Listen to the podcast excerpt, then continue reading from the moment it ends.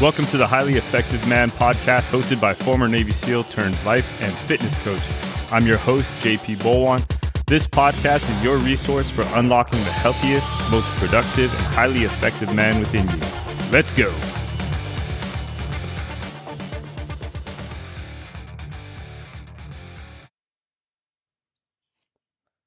What's up, guys? Welcome to the Highly Effective Man podcast. I'm your host, JP. And today we're going to talk about a passage uh, that is in a book that I own. It's called, uh, the passage is called Don't Be a Thermometer. Uh, it's in this book called Vitamins for the Mind, uh, written by Ron Reynolds. And uh, this book, you know, is something that I picked up. I was approached um, to sell Advocare supplements or products. I don't know, somewhere around 15 years ago. And if you've been in the fitness industry any amount of time, you've probably been approached by Advocare. I don't even think the company exists anymore. Uh, but you know, they sold supplements and it was all direct sales.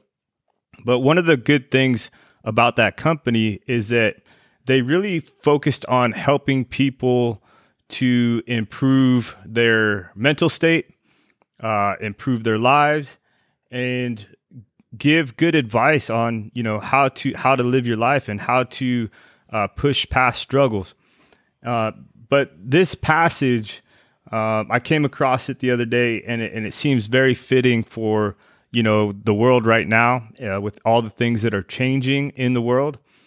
And basically, it's saying don't be a thermometer, right? And a thermometer has a useful function, right? It advises us what the temperature is, you know, and what we choose to do about it is is up to us.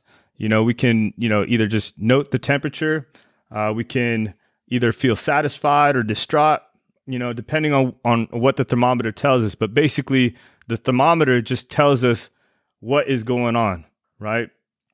And a lot of people live their lives like thermometers, right? So they function based on what is happening in their lives, right? So they'll be upset if you know circumstances in their life aren't lining up or they'll be happy if you know their life seems to be going right right? Well that that seems normal right? But here here's the deal right? It, we can't control what is happening in the world right? And so we can only control our thoughts which then you know creates our feelings our actions and ultimately what we think is what determines our results right? And so if if we're not happy with our circumstances and we're not doing anything about it, then and you're just being upset and you're complaining and you're just, you know, posting whatever you want to post on social media, you're you're basically just being a thermometer.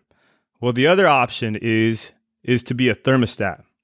Right? And and you know, just like the thermostat in your house, the thermostat in your car, you can think of the thermostat basically reacts to the environment and intervenes to create the environment that it needs that it, that it's set at right? So you can think about whatever your goals are like that's that's what your your thermostat is set to right? And depending on what happens in the world you intervene and you still stay on track on whatever that goal is right? So if things get, if the circumstances in your world change, that's fine. You do what you need to do to stay on track and to keep moving forward. We all know, like those guys, like I've known people in my life that, you know, I, I admire that always seem to be cool, calm, collected. And to me, that's somebody that has their thermostat set right, right? No matter what happens in life, they keep on keeping on, right? And that's what we want to do. We want to be that person that's cool, calm, collected. No matter what happens in our life, we just keep moving in the direction that we want to move. Okay. And that's the difference between being a thermometer and being a thermostat, right? So if you have goals, no matter what those goals are, like, uh, you know, a good example with, you know, my coaching is that I have many clients that, you know, their goal is to lose weight right? Okay, so great. Let's keep that the goal, right? However, if you have the goal to lose weight, but then so and so has a party and you go to the party and you let go of your protocol. You you you know, you jump off the meal plan, whatever it is, and you blame it on you know the food that was at the party or not being able to control it. That is an example of being a thermometer, right? You're just reacting to the environment around you. However, if you go to that same party and you see all these foods that you like and that are available. Maybe even it's maybe it's even alcohol, whatever it is, right? if you're operating like a thermostat, you take note of it and you intervene one way or another. So you stay on protocol or you do whatever you got to do, but you keep your goal set. You know, your goal is set, and no matter what happens around you, you stay on that goal right? So maybe you eat less at that party. Maybe you choose to eat the healthy foods. Maybe you choose to have no drinks, or maybe you you come in with the plan of only having one to two drinks, right? And so this is just like a good way to think about how you're living your life.